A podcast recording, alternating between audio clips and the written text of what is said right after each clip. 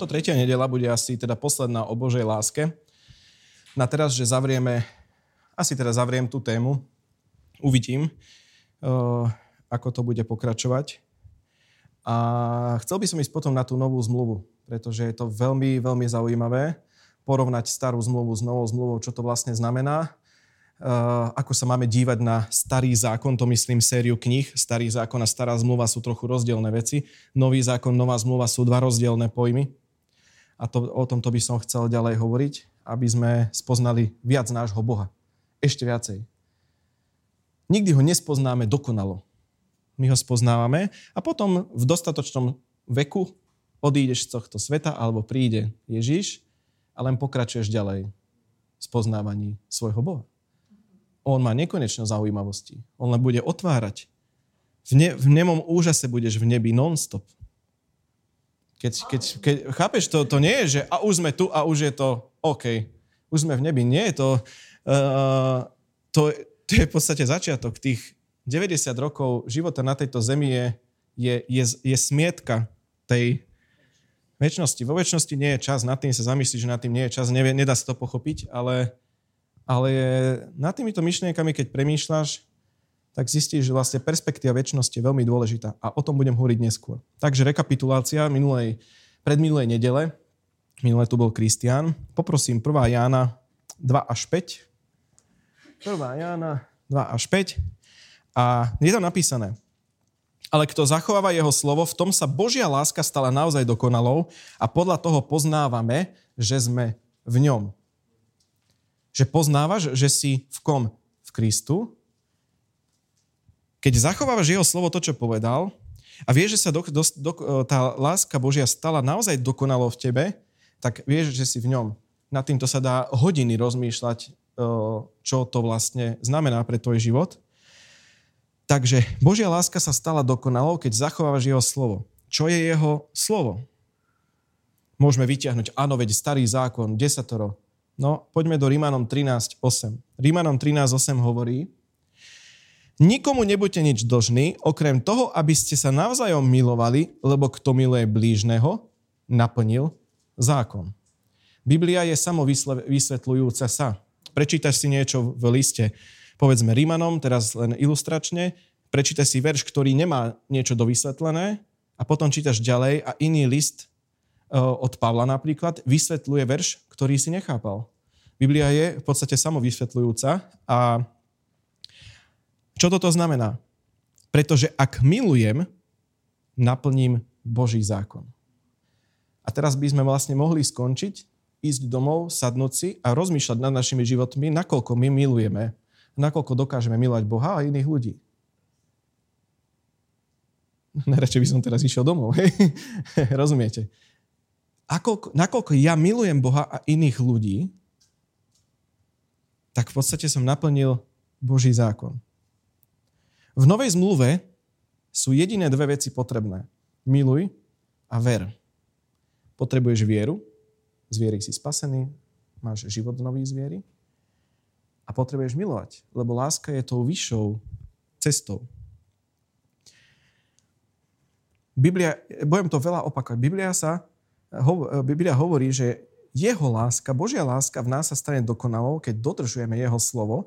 A jeho slovo hovorí, aby sme chodili v láske. A keď chodíš v láske, prestaneš myslieť na koho?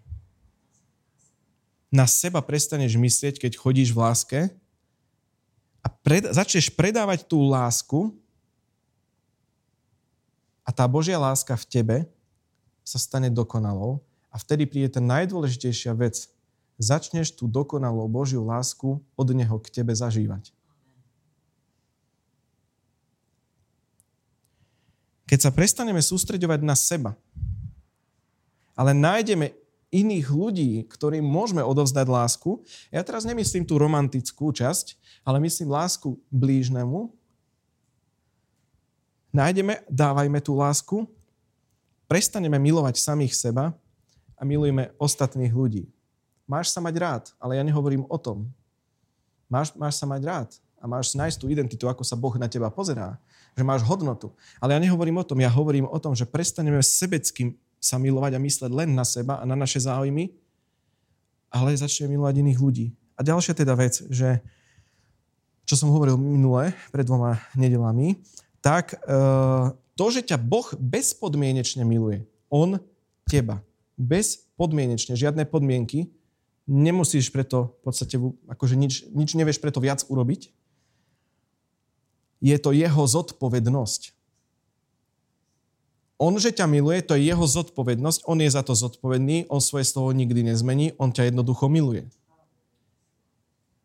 Ale potom, keď Ježiš bol pokrstený, uh, v, bol pokrstený, tak, tak zaznelo slovo z neba. Toto je môj milovaný syn, ktorom sa mi našlo zalúbenie. A to je teraz tá vec, ktorá je na nás. To, že má Boh v tebe a vo mne zalúbenie, tu už ide o mňa, aký, ako ja konám, aký som. Ale to nezmení to, ako ma Boh miluje. Ale môže mať v mojich činoch zalúbenie. Znovu vyťahnem ten verš. David bol muž podľa Božieho srdca. A mnohé iné miesta. Ako vediem svoj život, ako premýšľam, čo cítim, akým emóciám dovolím, aby ma ovládali, lebo vieme, že človek je ovládaný emóciami, ako sa chovám a čo robím. To sú veci, ktoré vyvolávajú nejakým spôsobom v Bohu emócie, v Božom srdci. A prejdem teraz na dnešnú tému, ale bude, bude to vlastne veľmi aj sa opakujúce a navezujúce na, na minulú. Že, Pane, mňa už nezaujíma, čo je hriech a čo nie je hriech. Viete, že som o tom hovoril, že je to, je, to, je to veľmi dôležité toto rozlišovať. Nie je to, že čo je hriech a čo nie je hriech, ale zaujíma ma to, čo si myslíš a čo cítiš. Veď keď naplnením zákona je to, že ja milujem Boha a, svoj, a svojich blížnych, tak v podstate ja nebudem, nebudem hrešiť. Prakticky. Nebudeš sa venovať sexuálnym veciam, ktoré ničia tvoje manželstvo, keď budeš milovať svojho Boha, nebudeš, lebo, lebo budeš vedieť, že toho, s kým máš intimný vzťah, napríklad tvoja žena, tvoj muž, alebo tvoj Boh, s kým máš intimný vzťah, ty nebudeš chcieť tie veci robiť. Budeš chápať dokonalé dielo kríža a dokáže zvíťaziť nad pokušeniami. Nie preto, že zákon mi hovorí, že to nemám robiť, ale preto, že môjmu Bohu to ublíži. Nie, že ho to spraví slabým, aby ste ma nepochopili zle. Boh nejedná na základe svojich emócií, ale Boh má srdce. A nejaké emócie to vyvoláva. Čiže keď chceš mať s niekým intimný vzťah, nemôžeš ten vzťah viesť na základe legalizmu, na základe zákona, ale na základe lásky. A tú lásku Boh stvoril. Dovysvetlím to neskôr. Takže čo sa ti páči, pane? Čo, čo ťa zarmúce? Aké emócie vytváram v tvojom srdci keď hospodárim týmto spôsobom so svojimi peniazmi? Aké emócie vytváram v tvojom srdci, keď sa takto správam k mojej manželke alebo k môjmu mužovi, alebo k deťom, alebo k mojim, eh, mojim pokrvným eh, rodine? Aké emócie vytváram v svojom srdci, keď takto sa správam k svojim bratom a sestrám v cirkvi, alebo v inej cirkvi, alebo akokoľvek, k iným kresťanom? Toto by malo byť hlavným volaním nášho srdca. Ty sa vieš dozvedieť to, čo sa Bohu páči a to, to čo ho teší. Len sa musíš pýtať. A musíš čakať na odpoveď.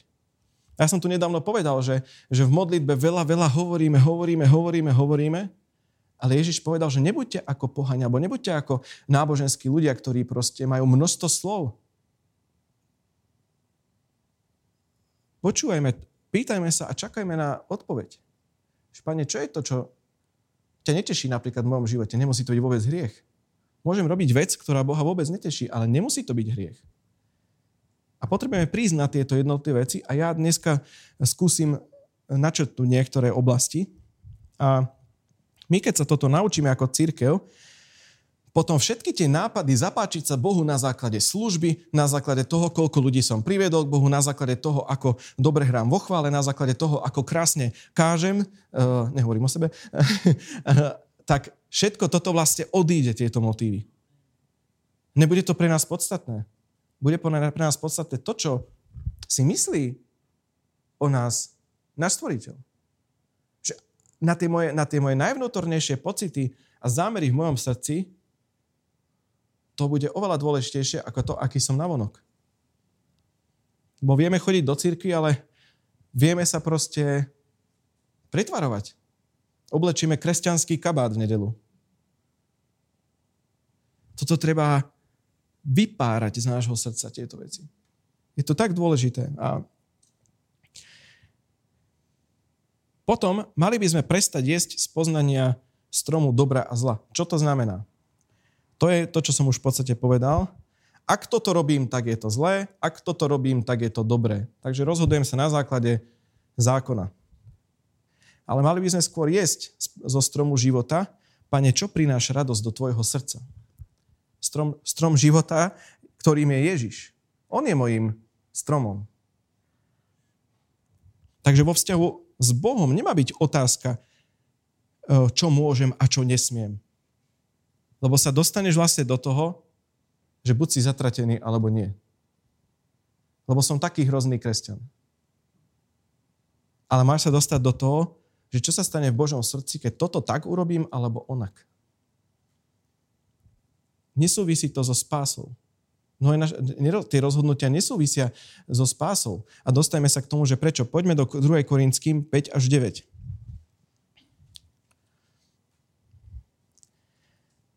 A evangelický preklad poprosím. Neviem, či tam je. Skúsme ho dať. Počkáme chvíľku.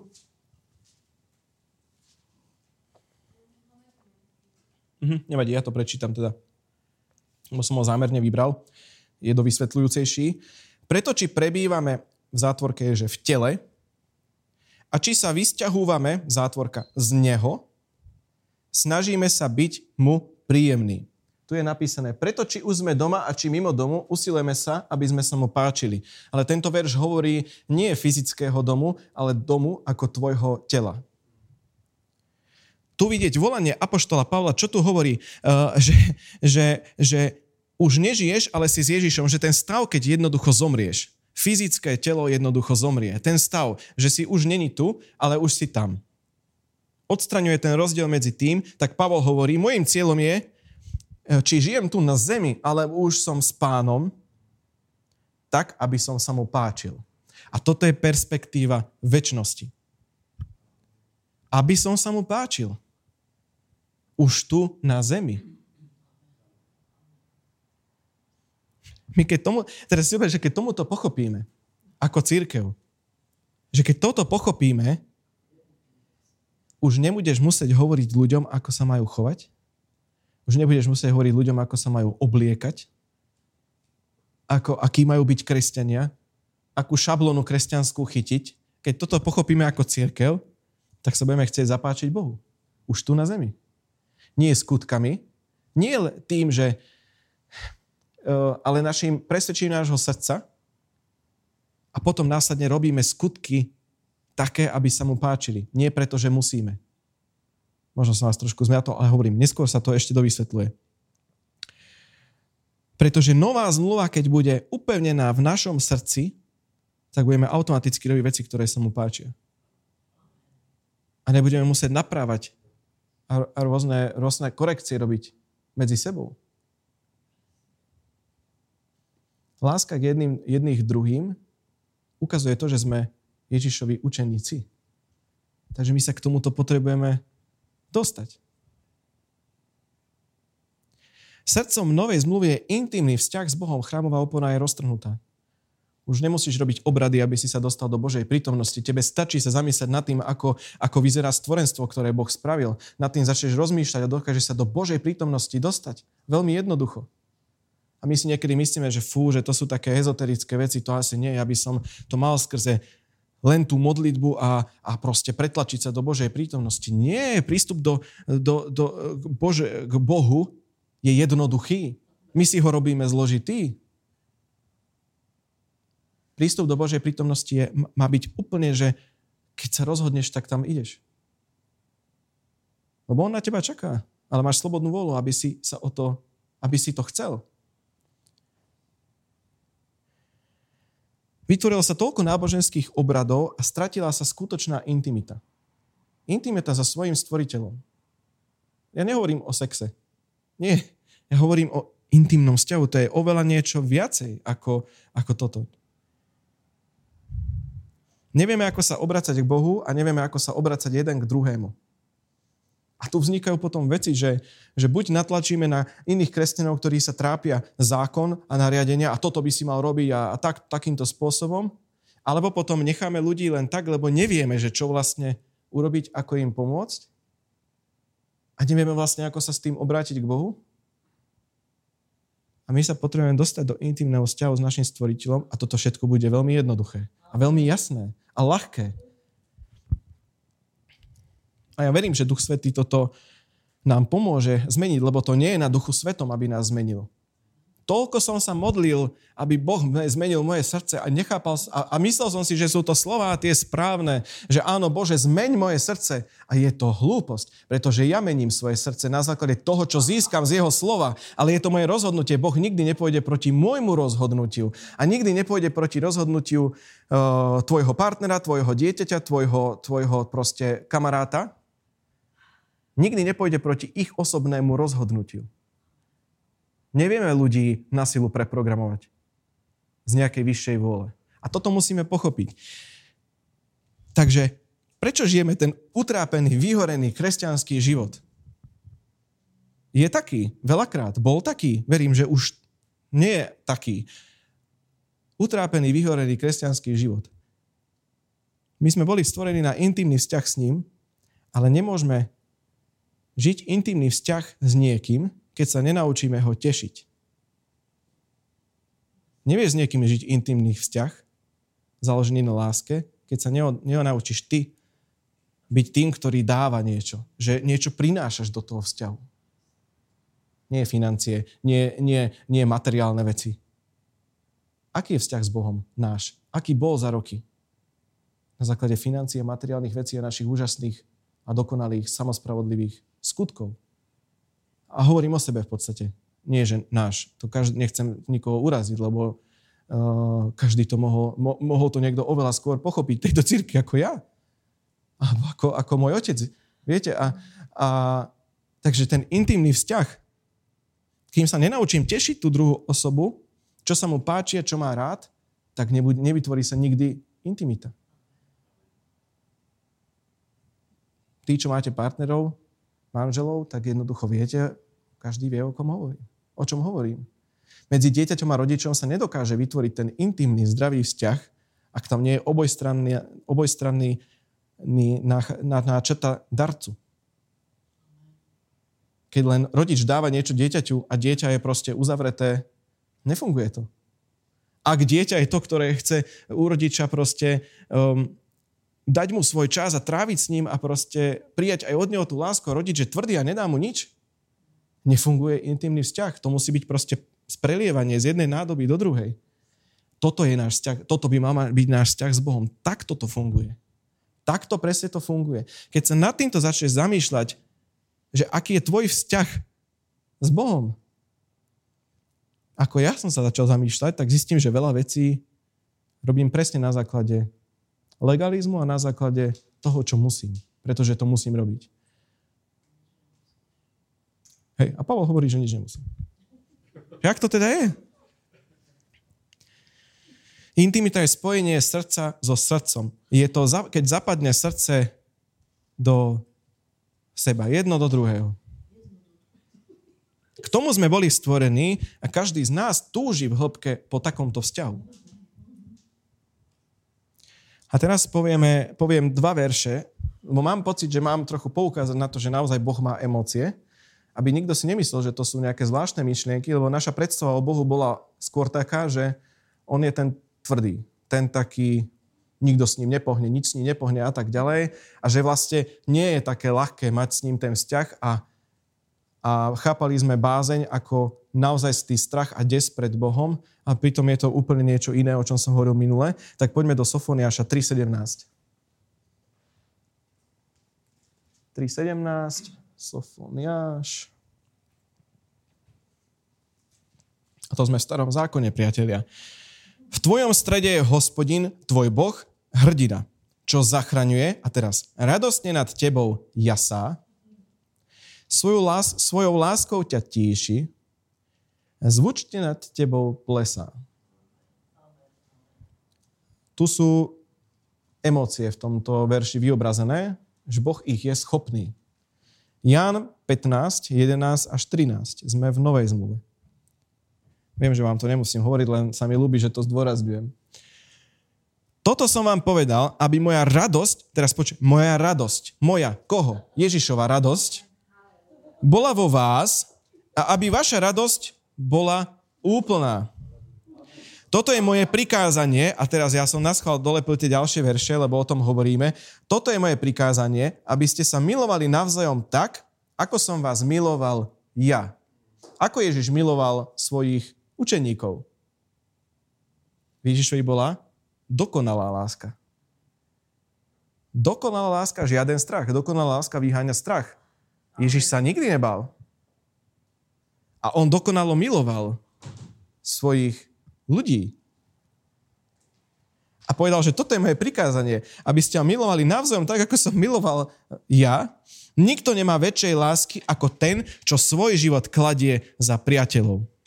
Svoje, svoje ciele, svoje ideály, svoje, svoje všeličo, čo máme, nehovorím, že máme stratiť svoju identitu a roztrácať. Nie takýmto spôsobom.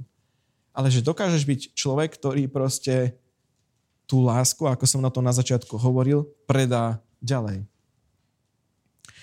A teraz, toto hovorí o našom Bohu. Vieme, že Ježiš povedal, že ja som vám ukázal Otca. Takže to, čo povedal Ježiš tu, tak to je vlastne Boh. Taký je Boh. My sme boli stvorení podľa jeho obrazu, takže má rovnaké pocity. Božie srdce volá po intimnom vzťahu so svojimi deťmi. Nie legalizmus. Nie taký ten fanatizmus náboženský, nie radikalizmus naproti iným ľuďom, nie. Intimný vzťah. A vždy, keď ale niečo spravíme, čo naruší intimitu, čo ho zarmú, takto, keď spravíme niečo, čo ho zarmúti, narúša sa intimita. Môže si to fakt predstaviť na vzťahu svojom, ktorý máš, s manželom, s manželkou, spravíš niečo, čo toho druhého raní, narúša, narúša sa intimita, narúša sa ten zdravý presun z jedného srdca do druhého. Lenže Boh nikdy neurobí niečo, čo by teba zranilo. Len my to vieme urobiť. On nikdy neurobí niečo, čo by teba zranilo. A keď si myslíš, že Boh v tvojom živote spravil niečo, čo ťa zranilo, tak na rovinu úprimne, tak ako ja som to potreboval pochopiť, musím pochopiť, že Boh je dobrý, nič iné len dobrý a s ním zlé veci nesúvisia. Všetko, čo sa stalo, či odišli naši rodinní blízky, či odišli žiaľ deti alebo čokoľvek, nepoznáme, na, nepoznáme odpovede na niektoré z otázok a veľakrát ale nie sú dôležité, lebo dôležité je to, že Boh je dobrý. Nerozumiem tomu a ja, ja som o tom vlastne hovoril 5 nediel, takže odporúčam, vypočujte si to kľudne, ale to, že nerozumiem okolnostiam, nemení to, že Boh je dobrý. Týmto to, týmto to zavriem. Takže to, čo potrebujem pochopiť, je to, že sa potrebujem naučiť ho tešiť úplne iný životný pocit budeš mať z toho, ako z toho, že potrebujem, musím prestať robiť tie veci, ktoré sú zakázané. A potom ešte církev ako spolok môže jednotlivo pridať na to, na to zákony nejaké, ktoré nemôžeš robiť, že nemôžeš pozerať také filmy, lebo to je hriech, nemôžeš ísť tam, lebo to sú hriešné miesta, hriešní ľudia. A v tomto sme vyrastali. Tí, čo ste dlho kresťania znovu zrodení, tak ste veľakrát vyrastali v takýchto veciach. Toto nesmieš, lebo je hriech, toto, toto. Ale tá otázka je úplne iná. Čo ťa teší, Bože? Alebo čo ťa, čo ťa vlastne zarmotí? Takže Božom slove množstvo veršov, ktoré odkazujú na to, čo sa páči Bohu. A to, o tom, to je vlastne gro, o ktorom chcem hovoriť dnes. A pozrime sa na to, takže priebežne. A musíme sa zároveň ale naučiť žiť život vedený Duchom Svetým. Že modlíme sa slovami napríklad, Pane, nauč ma žiť život, ktorý, sa, ktorý ťa bude tešiť. Úprimná otázka. Nie len fráza. Naozaj niečo, čo ťa zaujíma. Že to chceš vedieť a na to získaš odpoveď. Kto jednoducho hľadá odpovede na tieto otázky, jemu budú zjavené. Ako blesk z neba dostaneš odpoveď na to. Dojdeš na tie veci v tvojom živote, prídeš na tie veci v tvojom živote, ktoré Nemusia byť hriešné, ale nemusia Boha tešiť a tebe to ničí intimný vzťah s ním. On sa dotkne každej oblasti tvojho života. Hoci akej. Pretože chce intimitu s tebou. A keď sa pozrieme na Ježišov život, to je kľúčové. My sa musíme pozrieť na Kristov život, na Kristové dokonalé dielo. A povedal Ježiš zaujímavú vec. Vždy robím to, čo poteší môjho otca. Inými slovami, ale toto povedal. Vždy robím to, čo poteší môjho otca. Vždy robím vôľu svojho otca. Takže odporúčam vám študovať Ježišov život. A všetko, čo robil, veci, ktoré robil, tak vieš, že Ježiš vymodeloval a to sú tie veci, ktoré sa Bohu páčia. Takže nie je také komplikované nájsť veci, ktoré sa Bohu páčia a tie, ktoré, s ktorými nesúhlasí. Ako Ježiš vyučoval, aby sme žili? Ako Ježiš vymodeloval ten život, aký by sme mali viesť? Čo povedal? Povedal, že sa máme starať o chudobných.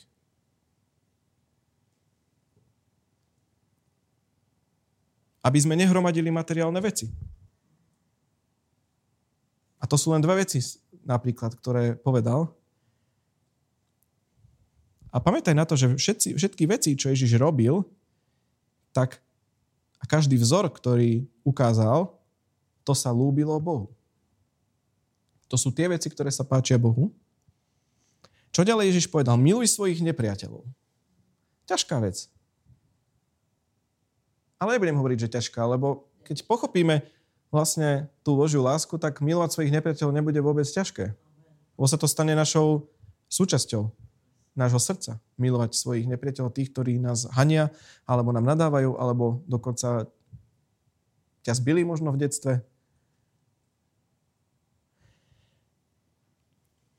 To sa páči otcovi, miluj svojich nepriateľov. Ale keď teda nemilujeme aj svojich nepriateľov, to je niečo, čo Boha zarmucuje.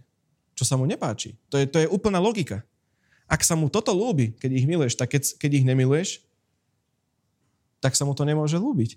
A napríklad, keď prisudzujeme hodnotu materiálnym veciam, Bohu sa to nelúbi. Čo to ale znamená? To neznamená, že celý byt máš vyhodiť von oknom a žiť len na koberci. Nie. E, ak pristupuješ k materiálnym a hmotným veciam s ľahkosťou, že ich využiješ, že si ich užiješ, že jednoducho niečo si kúpiš, niečím sa potešíš, hej, to je všetko v poriadku. Ale máš k, ním, k tomu všetkému ľahký vzťah. Že nie, nie je to niečo, čo tvoj život smeruje. Že keď to máš alebo to nemáš, tak je to niečo, čo určuje to, ako sa cítiš, aký, ako, ako ideš ďalej životom. Ale máš k tomu ľahký, materi- ľahký, ľahký vzťah, tak to je to, čo sa Bohu ľúbi. A vieš, pozbierať odpadky zo zeme a vyhodiť ich do koša po niekom cudzom, napríklad. Môže to prísť také akože triviálne možno, že o tom hovorím, alebo až, až možno zvláštne, že o takomto niečom hovorím uh, na kázni. Nestal sa zo mňa nejaký ekologický uh, zanietenec, ale, ale aj to sa môže Bohu lúbiť, že ty sa staráš o svoje miesto, kde žiješ a o ľudí, ktorí sú tam. Boh nie je náboženská osoba. Boh nie je náboženský vodca. Boh stvoril tento svet a človeku bola do správy daná táto zem. Adamovi nikdy nebolo zobrané to nariadenie alebo to právo spravovať zem a Adam, myslím tým celé ľudstvo, zem zničilo a zdevastovalo. Viete, keď začal, začal, za, začal um, pandémia, tak boli fotky z Hongkongu, že, že zmizol smog že ľudia po 50 ro- neviem, kde to bolo, že videli Himaláje od niekiaľ. Že proste videli Himaláje, lebo od toho smogu ich nemohli vidieť. Alebo že sused suseda uvidel vlastne z baráku, alebo videl, že vlastne oproti je nejaký, nejaký iný činžiak, lebo vďaka smogu videl len smog. Takže ľudstvo dostalo planetu do, do rôznych, rôzne, rôzneho teda, toho štádia, ale nehovor, nechcem hovoriť o tom, ale chcem hovoriť o tomto. Toto je podstatné v tejto myšlienke si myslíš, že to, ako pristupuješ k jeho stvorenstvu, nevytvára v ňom nejaké myšlienky v Bohu? Ak sme ľudia, ktorí sa nezaujímajú o nič, len o seba a svoj benefit, aké myšlienky to v Bohu vyvoláva? Preto, ak som človek, čo sa zaujíma aj o svoje okolie, tak sú to veci, ktoré sa Bohu môžu lúbiť. Ale pripomínam, nesúvisí s tým tvoje spasenie. To, to nie je tá téma. To sú len veci, ktoré sa páčia a nepáčia Bohu. Niektoré, ktoré ho tešia alebo zarmucujú. Bohu sa ľúbi, keď nasledujeme Krista. Kristus bol služobník. Kristus bol rozdaný pre ľudí, ale tým správnym spôsobom. To nebol skormútený, vyprahnutý, vyhoretý človek. Vyhoretý človek by nezvládol to, čo Kristus. A zároveň bol človek. Musíme na to, nesmieme prestať zabúdať, že on bol človek, on mal tú črtu. Len bol dokonalý. Takže prechádzal rovnakými vecami ako my, a teda zďaleka horšími. Takže keď slúžime Bohu, tak sa mu to páči. Keď máme taký ten, to je taká kresťanská špecialita. Ja hovorím zo svojej životnej skúsenosti. Keď máme pocit nadradenosti, tak je to to, čo sa Bohu nepáči. Keď máme pocit kresťanskej nadradenosti, tak sa to, tak sa to Bohu nepáči. Keď máme pocit kresťanskej nadradenosti voči nespaseným ľuďom alebo tým, čo hania církev, tak to nie je niečo, čo sa Bohu ľúbi. Musí sa vrátiť do Jana 3.16. Boh tak miloval svet. Boh túži, aby čo najviac ľudí uverilo. A bolo znovu zrodených. To je Božia túžba. A v našich životoch teda môže byť toľko vecí, ktoré robíme, nemusia byť vôbec hriešne, ale sa mu nelúbia, ale zároveň v našom živote už môžu a sú veci, ktoré robíme a sa mu páčia. A my o tom, o tom možno ani nevieme. Že prinášajú radosť do Božieho srdca. Že Boh nad tebou radostne jasá. To sú veľmi zaujímavé verše v tom Sofoniášovi, čo sme čítali aj v Jánovi. A vieš, prečo sa Boh môže starať o odpadky? Znie to tak absurdne. Ja, ja súhlasím s vami, ak, ak máte takýto názor, ale že prečo by ho to mohlo zaujímať? Jeho nezaujímajú tie odpadky. Boh nie je smetiar. Ani ekologický aktivista. Ale Boh vidí tvoje srdce. Že aký je tvoj postoj k, napríklad k zemi, k iným ľuďom. Že ty, keď si človek, ktorý chce a túži, aby okolie a aj susedia, aj naokolo ľudia mali sa dobre, aby to priestor, ten priestor, kde bývame, Prečo upratujeme zbor, hej? Prečo tu vysávame? Prečo sa o to staráme a snažíme sa to mať pekné? Jeden pre druhého. No, mohli by sme sem chodiť, bola by tu špinavá podlaha, bol by tu bordel, uh, jednoducho nikto by sa o to nestaral. Nikto z nás. Mohli by sme tak sem chodiť. Ale vyobrazovalo by to stav nášho srdca. Takže preto to sa, fakt ja to je to taký až extrém, ale že preto sa môže Boh zaujímať o odpadky. Ale nie o tie odpadky, ale o tvoj stav srdca. Aby, že chceš byť človekom, že miesto, kde sa nachádzaš, kde žiješ a kde kráčaš, bolo v lepšom stave. To sú tie také detailné veci na okolo nášho života a potom je ten, ten náš zámer, aby ľudia počuli evanelium, aby, aby spoznali Boha. Ale zároveň môžeme byť prospešní pre naše okolie. do, dobre, dojdem k jednej myšlenke neskôr. Pozrime sa na ten život, na ten vzor, ktorý viedol Ježiš a nad tým popremýšľajme. Staral sa o vyvrhelov. Keď by sa církev, ja sám, som sa staral viacej o vyvrhelov.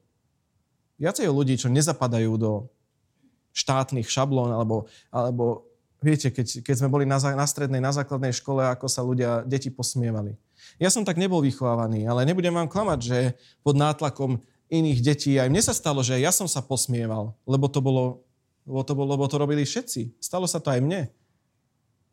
Ale nebol som tak vychovaný. A, ale, ale stalo sa.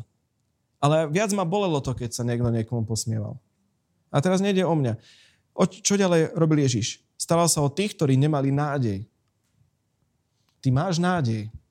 Chápeš? Ty máš nádej. My musíme pochopiť to vlastne, že my máme spasenie. Lebo keď žiješ život, že nevieš, či si spasený alebo, nie, alebo si spasený, to je katastrofálny život. Ja som ho žil. Ale ja viem, že mám spasu a nie na základe mojich skutkov. Aj na základe tej viery, že som uveril Ježiša Krista. Že mi dal spasenie. Že som znovu zrodený kresťan, Božie dieťa. Ale my sa máme starať o ľudí, ktorí nádej nemajú. Ježiš neodsudzoval, miloval keď chceli cudzoložnicu ukameňovať, on povedal milosť v podstate.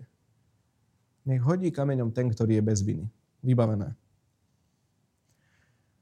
Povedal, keď niekto udre, udre do tváre, že mu máš nastaviť druhú stranu. To je ťažké. To je, to je ťažké a čo sa teda Bohu lúbi? Že ak sa na nás ľudia hnevajú a robia nám zlé veci, ale ty zachováš v svojom srdci postoj, že ale aj tak ťa milujem.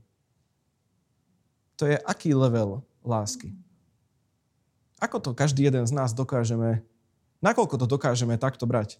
Keď niekto je non-stop nepríjemný, či je to v pracovnom kolektíve, v rodinnom kolektíve, v akomkoľvek kolektíve, kde si, že jednotlivec ti možno robí napriek, nakoľko ho dokážeš aj tak milovať.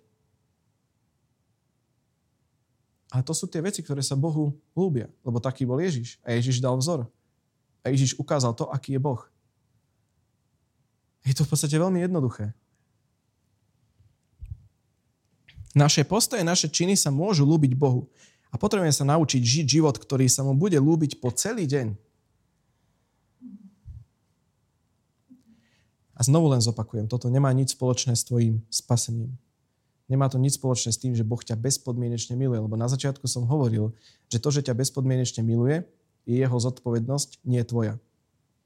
Ale to, či tvoj život sa mu páči, ako ho robíš, môj život, či sa Bohu páči, to už je na mne. Tieto dve veci je potrebné oddeliť. Nemôžeš mať intimný vzťah s Bohom, nemôžeme mať intimný vzťah s Bohom, kým sa nerozhodneme, áno, chcem žiť pre ňoho radikálnym spôsobom. Radikálnym spôsobom myslím radikálnym spôsobom lásky. Efeským 6, 5 až 8.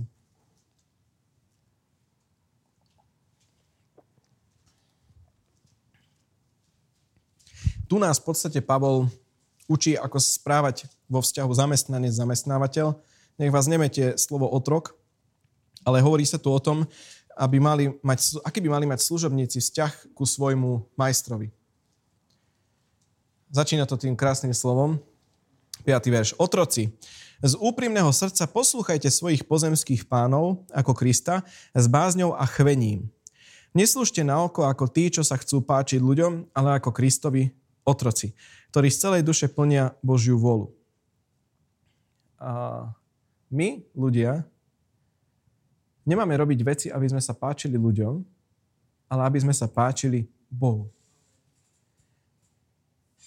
Takže to znamená, že kresťania by mali byť najlepší pracovníci. Že v každom zamestnaní, či je to zamestnanie, ktoré ťa teší, ktoré ťa naplňa, alebo žiaľ, je to tam nutné zlo, ako by sme to možno mohli nazvať, že tú robotu proste máš a je ťažká, vyčerpávajúca, a, ale jednoducho ťa živí, ja tomu rozumiem, ale aj tak písmo hovorí, že máme pracovať ako pre Krista. To neznamená, že nemáš byť ambiciózny človek alebo nemôžeš chcieť viac, to je všetko v poriadku. Ale keď máš nejaké zamestnanie niekde robíš, máme byť ako tí, ktorí pracujú nie pre človeka, ale pre Krista. A mňa nezarezonovala jedna myšlienka, ktorú som počul a ja sa s vami o ňu podelím že otázka, že prečo chodíme do práce. Ja by som na to tiež odpovedal, že kvôli peniazom, ale vraj to nie je, vraj to nie je ten správny zámer. Že ak je to kvôli zarobeniu peňazí, tak je to zlý postoj pred Bohom. Že do práce by sme mali chodiť preto, lebo slúžime Bohu. A keď máme pracovať ako pre Krista a pracujeme s postojom v našej práci ako pre Krista, tak sa to Bohu páči. A to je vec, ktorá ti otvára dvere potom ďalej. Je to veľmi zaujímavé a ja, ja vás nechám nad tým ako popremýšľať a môžeme sa v budúcu nedelu o tom porozprávať. Ale je to veľmi zaujímavé, že keď zmenuje postoj, či je to práca, ktorá ťa teší alebo nie, keď zmeníš postoj a zameriaš sa na pána, uvidíš, kde zajdeš. Do pravdepodobne lepších aj myšlienok, ale lepšieho aj, aj pocitu. A to neznamená, že nemusíš chcieť zmeniť napríklad prácu. Je to úplne OK. Boh nechce, aby sme sa stali vyžitými ľuďmi. Ale náš postoj srdca ho oveľa viac zaujíma. A keď budeme meniť postoj nášho srdca, veci okolo nás sa budú meniť, lebo my sa budeme meniť. Takže uh, musíš nad tým porozmýšľať v tom kontexte. Že v tej práci ja zmením ten postoj, postoj svojho srdca a uvidíme, kam ma to zanesie. Nikdy nezabúdaj na, to, že nad tebou je stvoriteľ, máš jeho priazeň, tie zaslúbenia, o ktorých hovorí Božie slovo, tie sú pre teba, sú v dokonalom diele Krista. Všetko je možné.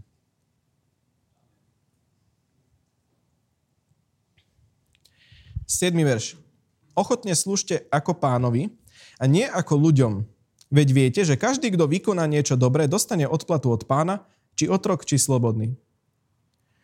Predstav si tu vec, že ideš v pondelok do roboty, do svojej práce alebo do svojej firmy napríklad a pani, je mi jedno, koľko peňazí v tom bude, ale ja budem pracovať tak, aby sa to tebe lúbilo.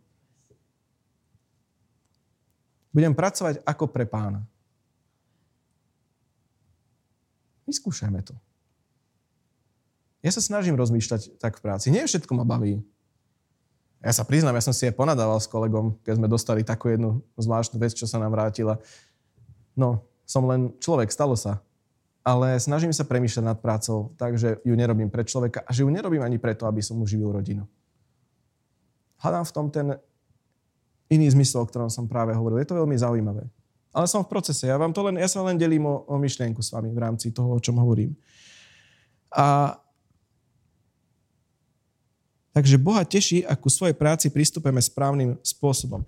Poďme do Filipským 4.18. Tu hovorí vlastne Pavol, píše teda Filipanom a hovorí o dare, ktorý dary, je tam množné číslo, ktoré dostal od vlastne ľudí z cirkvy a hovorí, dostal som všetko, ba mám hojnosť, som zaopatrený tým, čo som od vás prijal prostredníctvom Epafrodita. Je to príjemná obeta lúbeznej vône, milá Bohu. Zahraničné preklady, nemám ich tu, ale zahraničné preklady hovoria v podstate o tom, že Pavol už mal dostatok a oni mu ešte dali, aj keď to nepotreboval. Takto by sa to dalo ešte dovysvetľovať. Takže pozri sa na to, oni dali štedrým spôsobom. Pavol hovorí, že, tu, že dostal viac, ako potreboval, že mal a dostal viac, ako potreboval.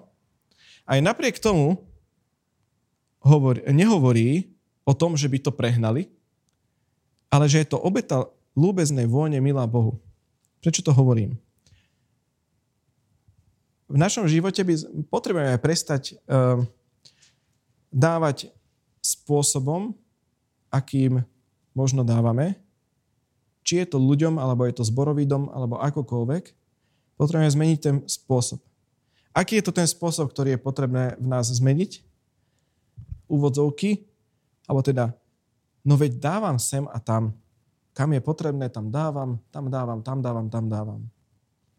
Veď je to tam nutné, tak tam dávam. Ale nie je to v súvislosti s tým, čo sa Bohu páči a čo sa mu nepáči, to nie je správne nastavenie, pretože Bohu sa ľúbi štedrosť. Keď niekto dáva štedro, Niekto dáva niekomu niekedy, aj keď ten človek nič nepotrebuje. V tom je vyjadrená tiež štedrosť. Takže je to zaujímavý princíp a áno, existuje princíp sejby a žatvy.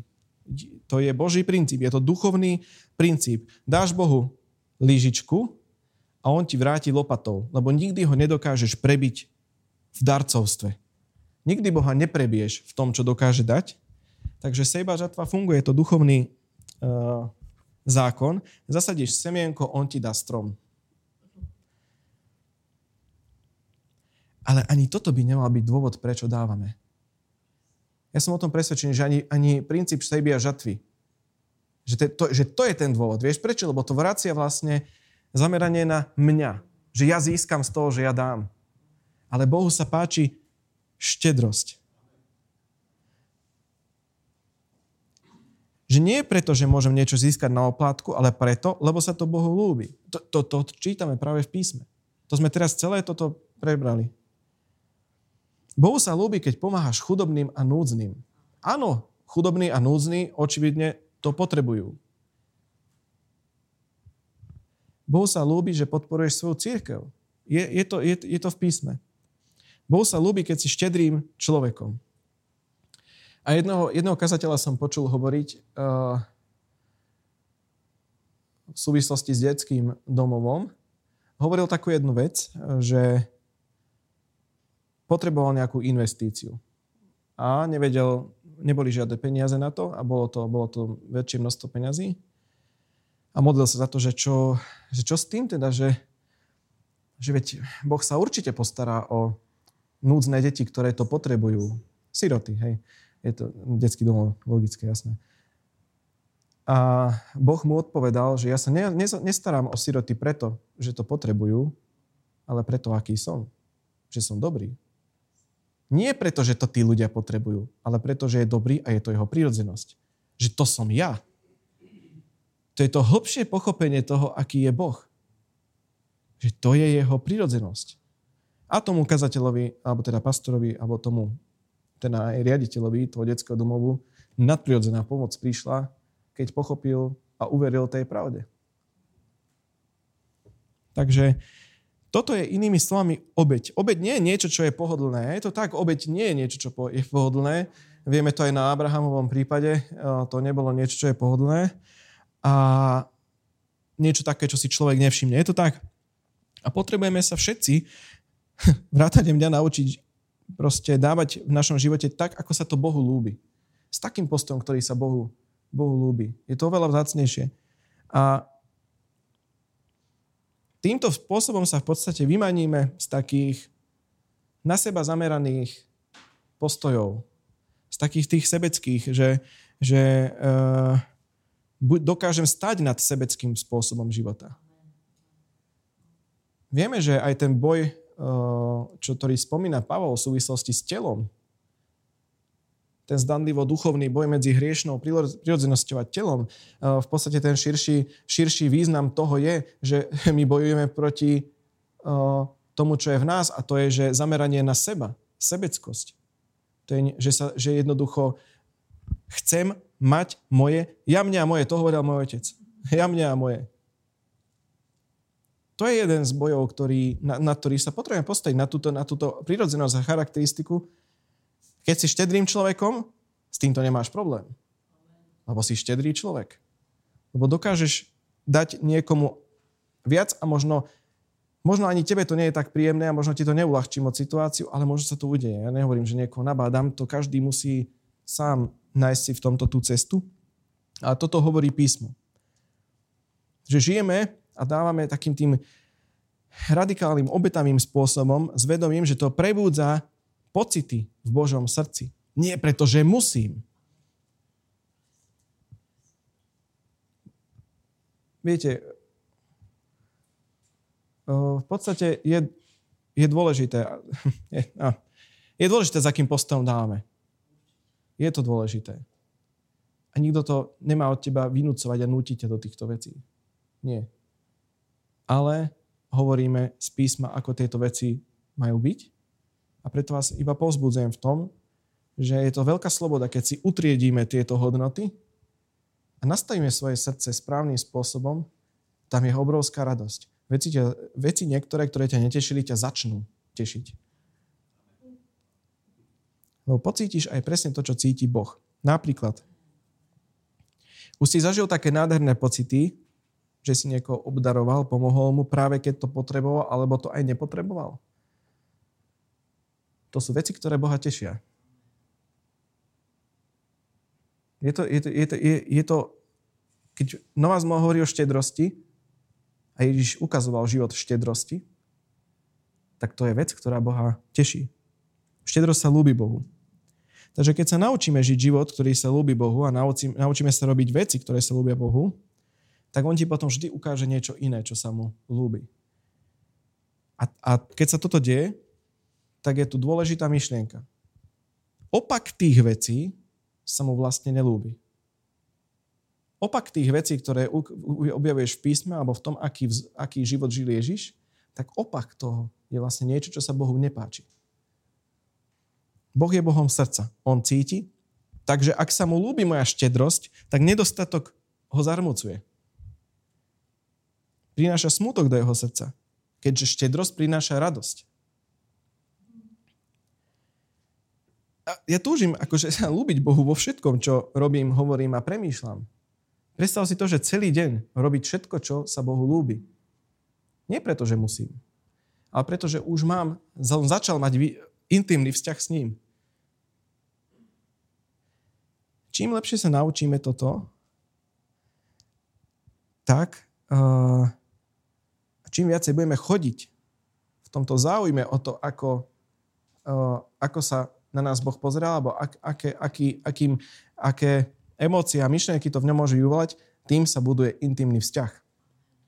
Znovu sa vrátim k manželstvu. Poznáte to mnohí. Presne takto to funguje. Deti, rodičia. Takto to funguje. A my sme stvorení na jeho obraz. A je nazývaný našim otcom. Takto to funguje. V súvislosti s Bohom. Nie sú v podstate skratky pre toto. A, a ak chcem blízkosť, musím robiť veci, ktoré sa mu páčia. Nejde to bez toho. Z intimný vzťah s Bohom nedokážeš mať bez toho. Preto hriech, keď je v tvojom živote hriech, ničí intimný vzťah s Bohom. Ale to sa dá vyriešiť, že sa budeš snažiť o intimný vzťah s Bohom. Že dokážeš byť vyslobodený z rôznych vecí. A veľakrát to ani nie je tým, že sa za teba niekto pomodlí. Ale tým, že prídeš na uvedomenie, za mnohých ľudí. Budem vychádzať zo skúsenosti môjho otca, že za koľkých ľudí sa modlil za tie roky, rokuce, čo bol pastor a stále boli v tom istom hriechu. Stále. To len akože z praxe. Alebo sa človek ne... Lebo to je veľakrát na ňom, čo urobí a ako sa rozhodne. Boh ti nezoberie niečo, čo máš rád. Čo si sa ty rozhodol mať rád, Boh ti to nevytrhne ako hračku z ruky iné, ako iné dieťa lebo máš slobodnú vôľu. A týmito myšlienkami sa potrebuješ prepracovať vlastne k tej podstate. Ale keď teda budeš zažívať a nastavíš myslenie na, tú, na, tú, na ten intimný vzťah s Bohom, tak už sa nebudeš pýtať, môžem to urobiť, alebo to nemôžem urobiť. Tieto otázky zmiznú. Chcem sa mu páčiť vo všetkom, čo robím, pretože chcem intimitu s ním. A to je rozhodnutie. A keď sa preto to rozhodneš, to je oveľa silnejšie ako dodržovať zákon. Veď preto prišiel Ježiš. Je to, je, je to v podstate tak jednoduché a celý život som tomu nerozumel. Veď preto Ježiš prišiel. Aby nám priniesol riešenie. A keď si to zoberieš, tak vlastne starý zákon bol pre špecifickú skupinu ľudí. Pre Židov. To je tiež na zamyslenie. Lebo inak by sme mali dodržovať všetkých 613 nariadení. Ale to je iná téma, o tom budeme hovoriť neskôr. Alebo teda inokedy. A všet, takže všetko, čo dal Ježiš ako vzor, to sa lúbi Bohu. Štedrosť sa lúbi Bohu. Správny prístup k práci, ako som hovoril, to sa lúbi Bohu. Koloským 1.10.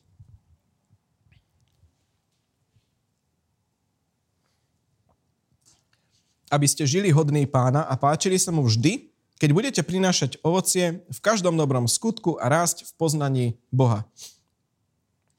To úžasný verš. A teraz čo hovorí ale ten Pavol, čo tým vlastne myslel? Pavol hovorí, že jeho tým prianím je um, nielen sa Bohu lúbiť, um, ale akože stále sa mu páčiť. Že, že priebežne. Že stále vo všetkom, čo robí, že to je životný štýl, nielen jednorázová záležitosť, ale že je to niečo, že zmeníš tak ten svoj život, že sa Bohu lúbi. A to, by malo, a to ja túžim potom, aby to bolo srdcom tejto církvy. Žiť život v tak dôvernom vzťahu s ním, aby sme sa úplne jemu lúbili.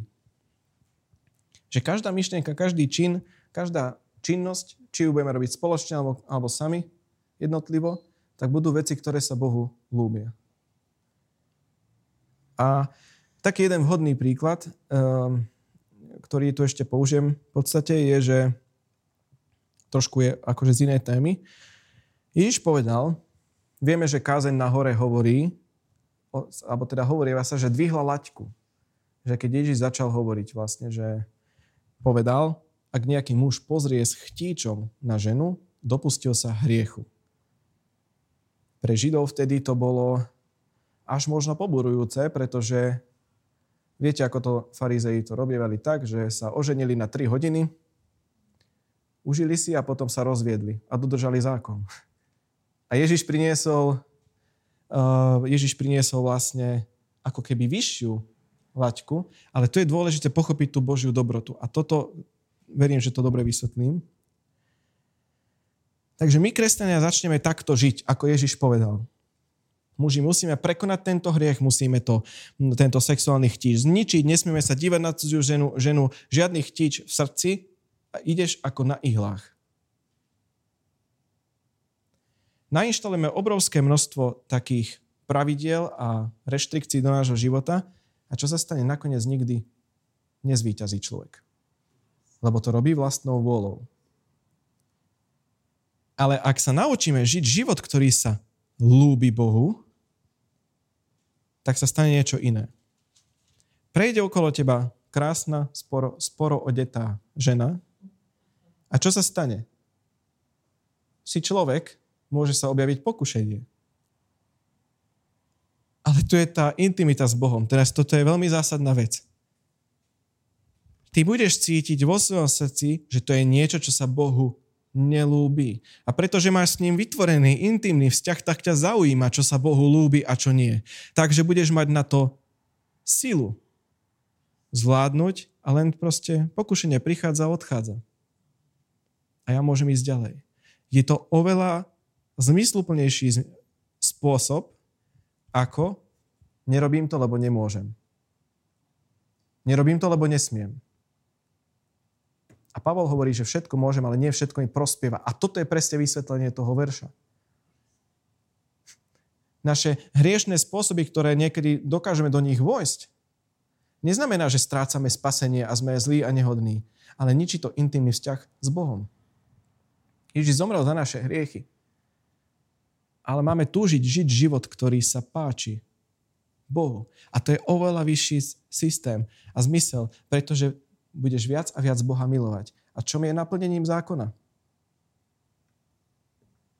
Láska k Bohu a láska k blížnym. A ja verím, že vám toto pomohlo, pretože nie zavedenie zákonov a nariadení a ešte väčších reštrikcií, že dokonca ešte do Biblie človek možno ešte pridá viac, čo nemôže robiť, aby sa chránil. A potom prejde pol rok a zrazu, že všetko sa zrúti, lebo nemá na to silu. Ale za ten pol rok mohol ten človek budovať intimný vzťah s Bohom, pretvoriť svoje srdce a byť človekom, ktorý aj prestal zmýšľať na staré veci, ktoré mal vo svojom živote. A byť oveľa silnejší. A teraz, ja trošku možno z kontextu vyťahnem ten verš, ale dovolím si to urobiť. Radosť pánova je mojou silou. Ak čl- kresťan plný reštrikcií a zákona, žijúci pod ťažkým bremenom čoho? Zákona, s tým, že je v podstate taký samospravodlivý, že on má na všetko silu a zvláda to a je ten, ktorý vyhral nad hriechom, nezažíva radosť z kresťanského života, tak odkiaľ pochádza tá sila? Ježiš povedal, že má ľahšie bremeno. Ježiš povedal, že jeho radosť je našou silou. Radosť čo? Z intimného vzťahu s Bohom. To je bomba. Toto je, to je úžasné. A to je všetko, čo som ja dneska chcel povedať. Radostný život nás čaká, priatelia. Veselý kresťanský život. Naozaj. To, to musíme chcieť, žiť kre, radostný kresťanský život. Preto sa zamýšľame nad všetkými vecami, ktoré sme robili v našom kresťanskom živote, ktoré, ktoré niekedy nedávali zmysel. Ale sme ich robili preto, lebo to je tradícia. Takže teraz je ten správny čas zamyslieť sa nad tým a, a skúsiť žiť život naozaj novozmluvného kresťana. Vykopnúť náboženstvo. Presne tak. Nech zdochne. Takže, ďakujem, že ste si